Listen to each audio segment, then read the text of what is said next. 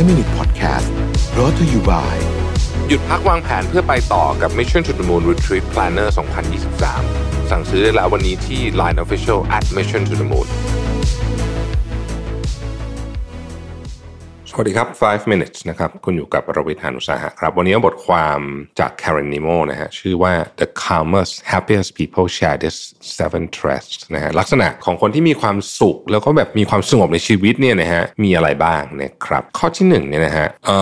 เขาพึงพอใจกับคำว่าประมาณนี้ก็ได้ good enough นะฮะประมาณนี้ก็โอเคในหลายๆสถานการณ์ไม่ใช่ทุกสถานการณ์นะฮะแต่ในหลายๆสถานการณ์ประมาณนี้โอเคละนะครับคือคนที่สามารถทำแบบนี้ได้เนี่ยก็คือคนที่แบบไม่ได้ต้องทำให้ทุกอย่างเพอร์เฟคตลอดเวลาเนี่ยชีวิตจะมีความสุขมากขึ้นชีวิตเขาอาจจะไม่ได้สมบูรณ์แบบมากใน Instagram นะต้องบอกอย่างนี้ก่อนแต่ว่าเขาจะมีความสุขมากขึ้นและในระยะยาวเนี่ยเขามีการสำรวจเลยนะว่าคนที่มีลักษณะแบบนี้เนี่ยมีความสุขมากกว่านะครับ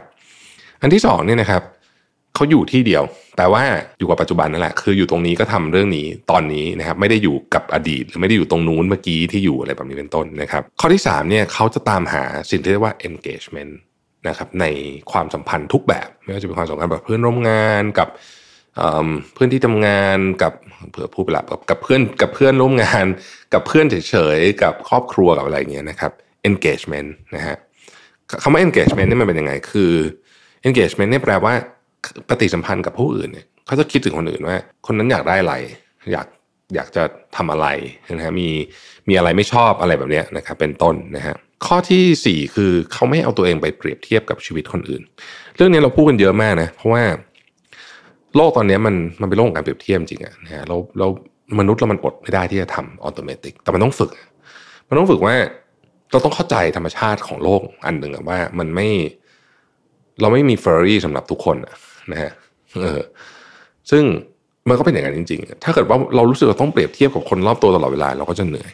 ข้อที่5ครับเขาอ่านหนังสือเยอะอันนี้ก็เป็นอันที่น่าสนใจเหมือนกันนะฮะคือศึกษาปัญญาจากคนอื่นเยอะๆการอ่านหนังสือมันไม่ได้แค่เป็นการอ่านเฉยๆแต่ผมรู้สึกว่ามันเป็นการช่วยให้เราเนี่ยตกผลึกความคิดของเราเองด้วยนะครับข้อที่6ผมชอบภาษาอังกฤษนะเขาบอกว่า they know how to throw a party for one คือคุณสามารถที่จะ entertain ตัวเองได้นะครับสามารถที่จะฉลองวันเกิดคนเดียวได้ถ้าจำเป็นจริงๆสมมุติว่ามันจำเป็นจะต้องฉลองวันเกิดคนเดียวแล้วเราก็รู้สึกแฮปปี้ดีนะครับข้อสุดท้ายคือเขาชอบตัวเองฮะ